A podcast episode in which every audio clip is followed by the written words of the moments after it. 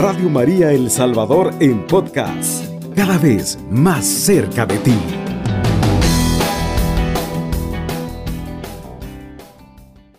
Queremos en esta, en esta oportunidad compartir esa, esa, diríamos, como esos tres aspectos de la cuaresma. Precisamente porque la familia está llamada a vivir esas, esas tres dimensiones como un camino que fortalece el, a la persona y que fortalece a la familia que participa de un modo activo en esas tres dimensiones.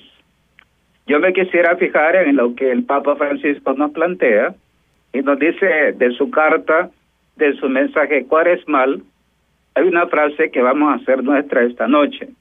Dice el Papa así, el ayuno siembra la tierra, prepara la tierra. Él utiliza el mensaje cuaresmal esa imagen muy bonita del sembrar, que precisamente se nos invita a sembrar el bien. Hoy nosotros eh, nos vamos a fijar cómo el ayuno prepara el terreno, el terreno de nuestro corazón, porque precisamente ahí la gran batalla.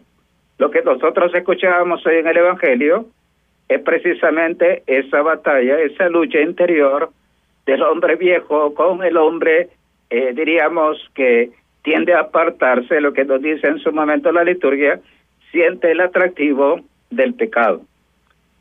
Eh, el Papa Francisco entonces comienza así diciendo, el ayuno prepara el terreno. Después dice él, la oración riega el terreno y la caridad o el amor verdadero lo que hace dar fecundidad. Vamos a fijarnos en esos tres aspectos muy interesantes para la reflexión de este programa con el cual arrancamos la cuaresma. Entonces, ¿por qué es importante el ayuno?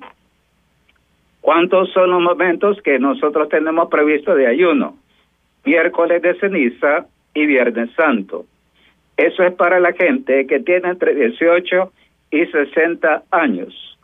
Es bastante interesante cómo la Iglesia es madre de nosotros y considera, por ejemplo, al joven, al niño que está en desarrollo, no lo obliga a ayunar a aquellos adultos que tienen 18 años hasta los 60, sí. Y para nuestra gente mayor de 60 años, la iglesia es muy sabia porque sabe que en esa época, en ese tiempo, muchas veces ya existen achaques, enfermedades, limitaciones. Hoy imaginemos el caso de hermanos que están ahorita con COVID o con el Omicron, por ejemplo. En este caso, ellos están exentos del ayuno. Para la gente que está enferma, no hay obligación de ayunar, eh, obviamente entre 18 y 60 años. Durante la semana nosotros escuchábamos al profeta que nos decía lo siguiente. Decía, ¿cuál es el ayuno que el Señor quiere? Y nos decía lo siguiente, muy bonito. Decíamos para nuestros oyentes, estamos compartiendo que estamos en este tiempo de ayuno y comentábamos cómo el profeta nos invita a quitar de nosotros la esclavitud, la opresión y a practicar las obras de misericordia. ¿Qué obras de misericordia? Vestir al desnudo, dar de comer al hambriento, dar posada al peregrino, visitar al encarcelado o visitar también, por supuesto, a nuestros enfermos. Cuando la iglesia nos invita a eso, la familia, es hermoso ver a papá y a mamá que viven esta realidad la realidad del ayuno. Decíamos que los primeros educadores en la fe, no solo en la parte académica o profesional, es precisamente papá y mamá. Y es importantísimo el ejemplo de papá y de mamá, que nos vean que nosotros ayudamos y lo hacemos de buen gusto. Y hay que decirlo, el ayuno que se nos pide son dos tiempos de comida completa. No se nos dice que ayunemos totalmente, sino que ayunemos parcialmente. Si nosotros lo vivimos y enseñamos eso a los hijos, por ejemplo, que los hijos se abstengan de comer carne, se abstengan de, de esos platos típicos, eh, diríamos un poquito más, eh, eh, así como los gustitos, los caprichos que a veces queremos, es importante comer sobriamente en esos días. Y quizás los viernes, viernes de cuaresma, esa nota se nos pide la abstinencia de carne y efectivamente que vivamos la abstinencia durante los viernes de los Vía Crucis o viernes cuaresmales. Entonces, esa parte el Papa nos dice así en el mensaje, el ayuno prepara el terreno. ¿Quiere usted que un ser querido se convierta? ¿Qué hay que hacer? Primero ayunamos. Queremos que nuestra parroquia sea mejor. Hay que ayunar. Queremos que un ser querido se acerque a Dios. Comencemos por ayunar y ofrezcámoslo por cosas bien concretas de los seres que amamos. Vamos entonces a hacer esta primera, primera reflexión, este primer segmento, y al volver vamos a abordar esa otra parte que el Papa Francisco nos dice. Nos dice, la oración siembra, riega ese terreno. es interesante porque la oración se complementa con el ayuno. Radio María El Salvador, 107.3 FM, 24 horas.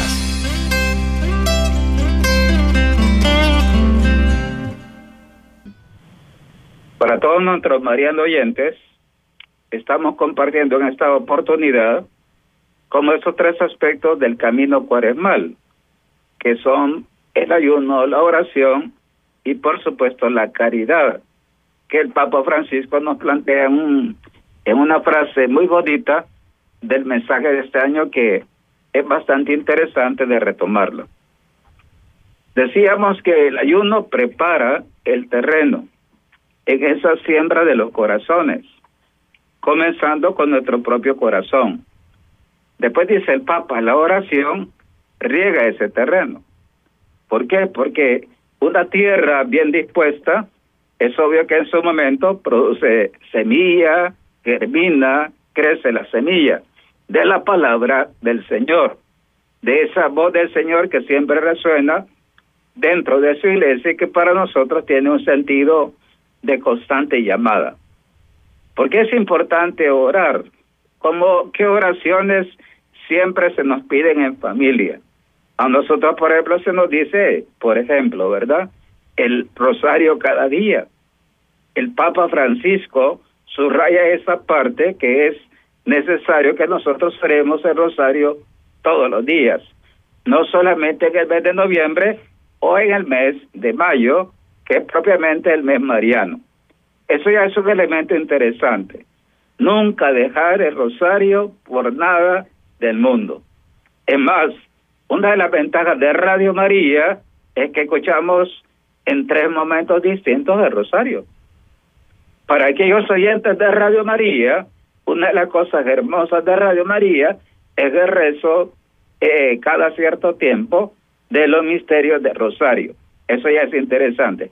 Si usted va en el carro, si usted lo sintoniza, si usted va en el bus, qué interesante es orar el rosario.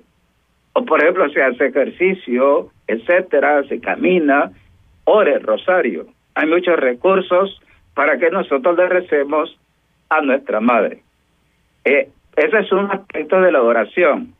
Otra oración por excelencia es la misa diaria. Una familia que va a misa todos los días es una familia realmente ejemplar. Qué hermoso darnos cuenta con una familia ama la misa.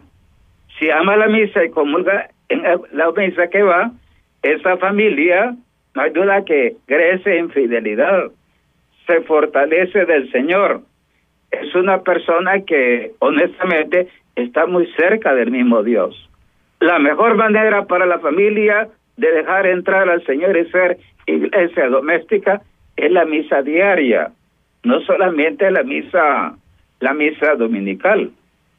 Hay muchos hermanos que en este tiempo piensan que basta con escuchar la misa por radio o por televisión, verla. Y hay que decirlo, si usted no está enfermo, no está exento de la misa presencial. Es importante participar, es más, como que a todos los párrocos nos va a tocar como ese trabajo de volver a, acercar a nuestros fieles, quizás una tercera parte o quizás más de la tercera parte en algunas parroquias, la gente se nos ha quedado. y prefiere la comodidad de su casa a acercarse a vivir eh, con las otras familias de modo presencial. Y hay que decir este, este elemento. Nosotros somos iglesia cuando interactuamos en comunión con otras familias. Eso es en cuanto a la Eucaristía. Qué interesante también es, por ejemplo, que oremos en familia la liturgia de las horas. Hoy para nosotros eh, hay una aplicación que usted puede bajar en el celular. Mucha gente tiene celular y rezar con E-Prex. E-Prex se llama la aplicación. Y rezamos laudes, la hora tercia, sexta o nona, las vísperas y también completas. Si nosotros hacemos esos momentos durante el día, ¿cuánto tiempo nos lleva? Unos cinco minutos cada oración. Cinco minutos en familia tiene la fuerza litúrgica de la iglesia que ora. No es solamente una persona individual o solo su núcleo familiar, es toda la fuerza de la oración de la iglesia, de la iglesia católica. Esto es bien importante entenderlo. Entonces, misa diaria, Eucaristía, lo ideal sería que todos comulgáramos estando en gracia y después lo otro importante, decíamos el rosario y por supuesto la liturgia de las horas. Si usted quiere, usted puede, por ejemplo, hacer una hora eh, de oración personal unos 15 o 30 minutos frente al Santísimo. Ahí donde usted tenga el sagrario, la dicha de tener a Jesús sacramentado, vaya, vaya y participe. Mejor aún si participa, enséñele a sus niños pequeñitos, a los nietos, invítelos a ir y dígale, mira, vamos a ir a visitar a Jesús en el sagrario que ellos amen ir a visitar a Jesús en el sagrario. Esa es una cosa y quizás dar otro elemento como complementario. En esa oración, qué interesante es también cuando la familia ama la confesión. A mí me gusta esta parte cuando me lo dicen así, me dicen, Padre, yo amo la confesión, a mí me encanta confesarme. Yo quisiera que todos los católicos que me escuchan me dijeran eso. Pero si usted se fija, muchos católicos, como que cuando van, al, eh, van a la confesión, igual que cuando van a donde el odontólogo, les cuesta, les duele, les da vergüenza, como que se lo piensan treinta mil veces antes de ir. Qué diferente es la familia que ama la confesión. Pero papá y mamá nos deben dar el ejemplo. Bien, entonces decía el Papa, el ayuno prepara el terreno. La oración riega el terreno y la caridad fecunda. Solamente introduzco para que después tengamos espacio para los comentarios o inquietudes. Qué interesante que nosotros nos demos cuenta que el amor verdadero, que esa es la caridad, es la donación de lo que nosotros somos y tenemos. No es solamente lo que le sobra a usted, a veces la gente cree que la caridad es dar solamente ropa usada o dar de vez en cuando víveres para una familia pobre o a veces eh, participar en ciertas actividades económicas de la parroquia. Pero es mucho más que eso. Dice, dice, eh, cuando escuchamos a los profetas, cuando escuchamos a la iglesia, la iglesia espera de nosotros mucho más que nosotros compartamos nuestro ser, nos demos, nos entreguemos los talentos, los dones, los carismas y por supuesto también la parte material que podamos compartir. Cuando la persona entiende este misterio, dice el Papa, la caridad, el amor verdadero, fecunda eso que ya es un terreno preparado y regado por el ayuno y la oración. Cuando un católico se acerca así, a mí me gusta lo que dice el profeta. Dios oye al que, al que ora, al que suplica. La luz vuelve a esa persona. La noche se hace claridad. Es bonito darnos cuenta cómo el hombre vuelve a Dios en un momento determinado gracias a esa conversión típica de la cuaresma. ¿Cuáles son los signos más hermosos de volver a Dios? Estos tres. La oración, el ayuno y por supuesto la caridad. Vamos entonces a hacer una segunda pausa musical y al volver vamos a interactuar con los hermanos que tenemos acá junto a nosotros. A Jesús con María, 107.3 FM, Radio María El Salvador.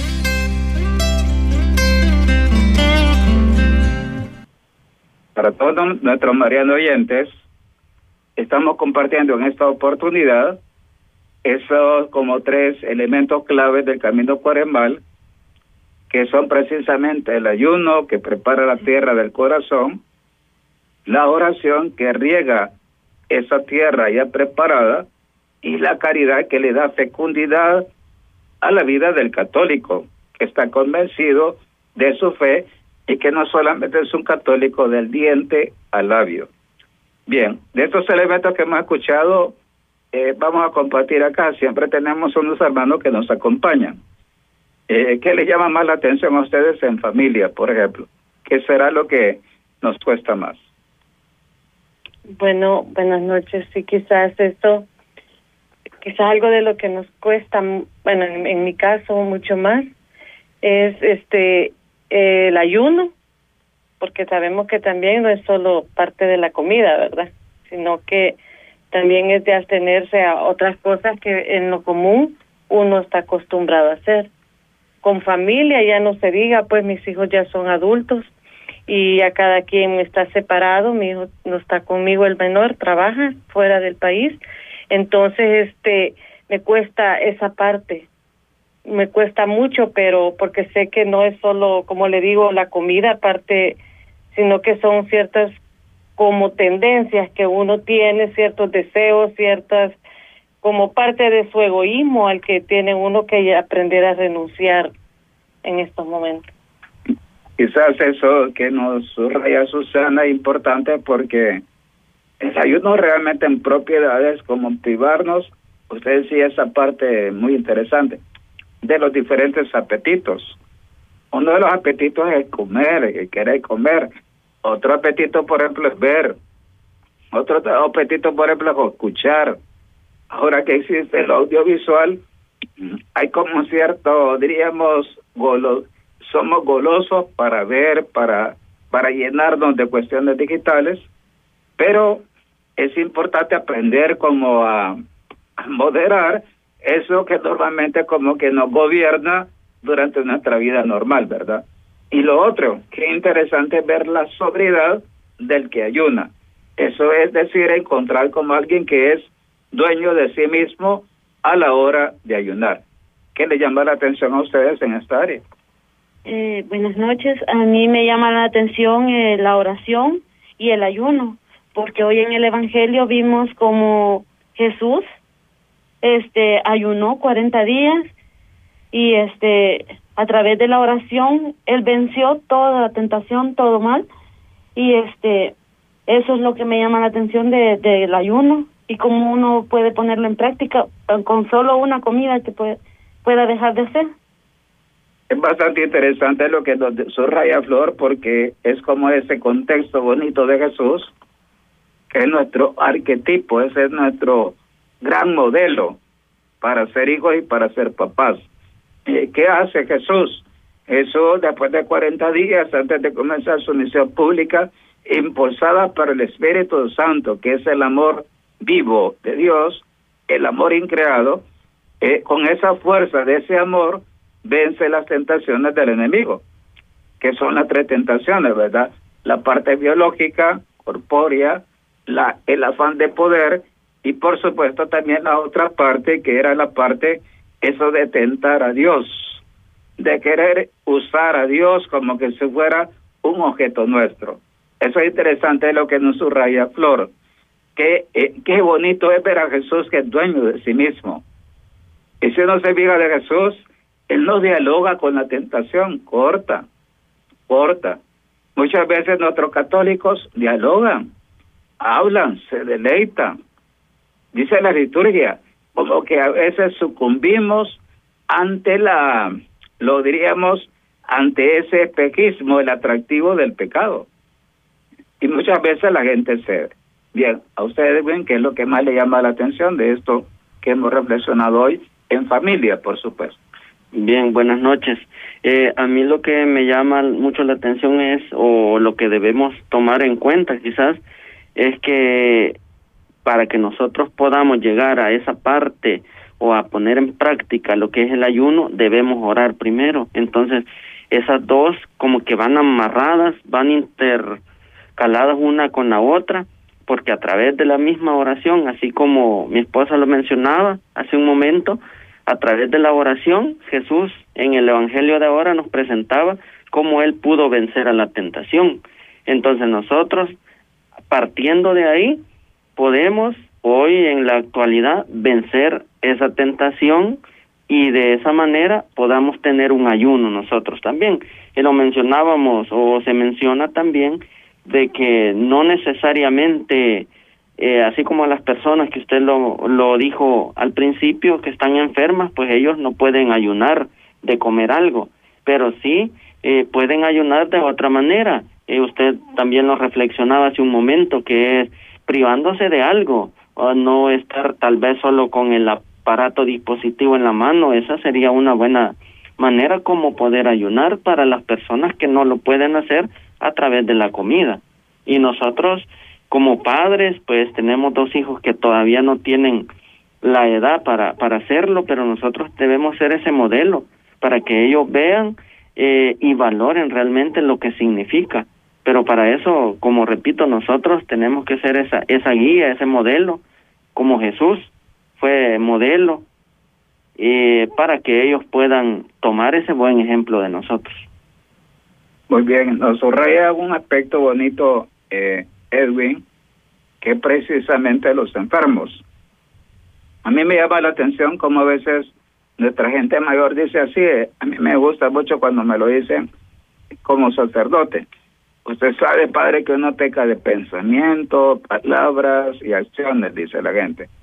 Y es así, el enfermo, quizás el enfermo que está grave, por ejemplo, ya mayor, claro que no hará las cosas de un muchacho de 20 años, de 30 o 30, 40 años.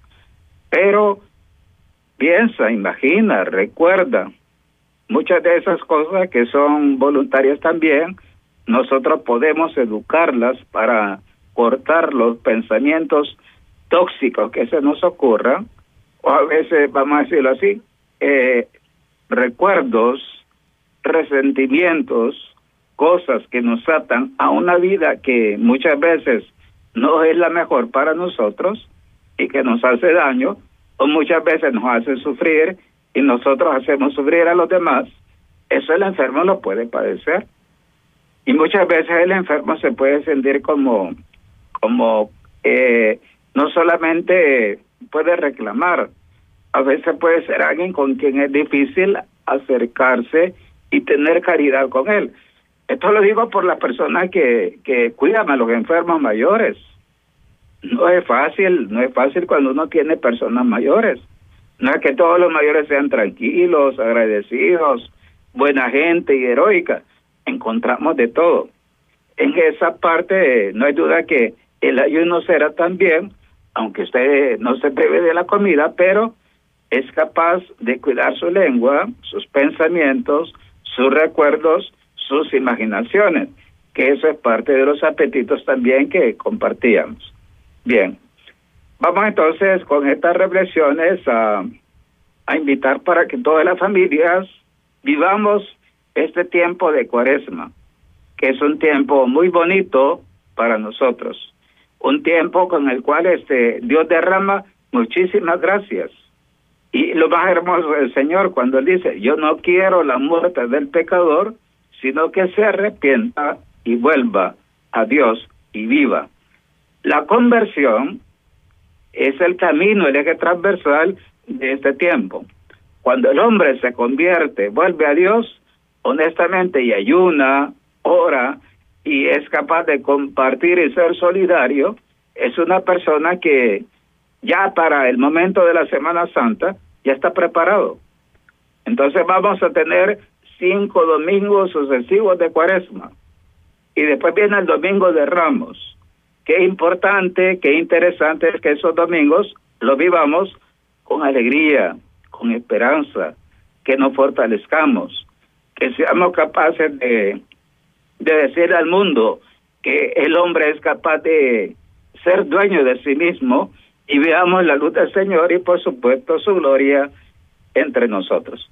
Vamos a pedirle entonces los, eh, a los esposos Castro que nos hagan la oración final y con eso, después de la oración, nos vamos a despedir eh, para cerrar este programa.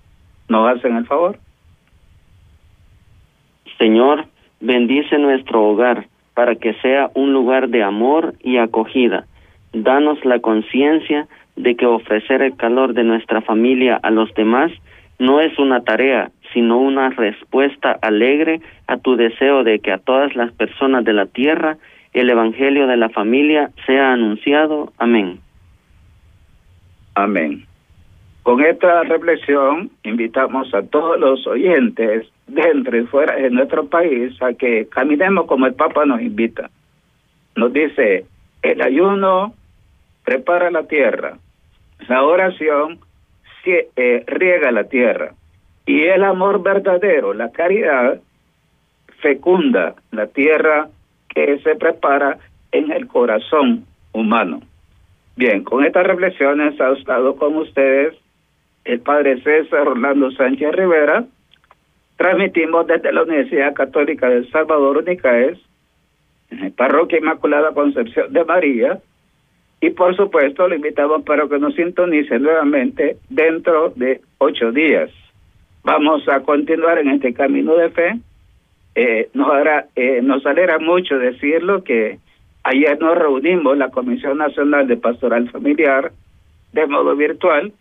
Estamos preparando el Encuentro Mundial de las Familias de modo presencial y de modo virtual para que todas las diócesis podamos celebrar este año, el año Amor y Leticia, en junio, del 22 al 26 de junio, la jornada mundial hoy se va a hacer en todas las diócesis del mundo para que le demos importancia prioritaria a la pastoral familiar.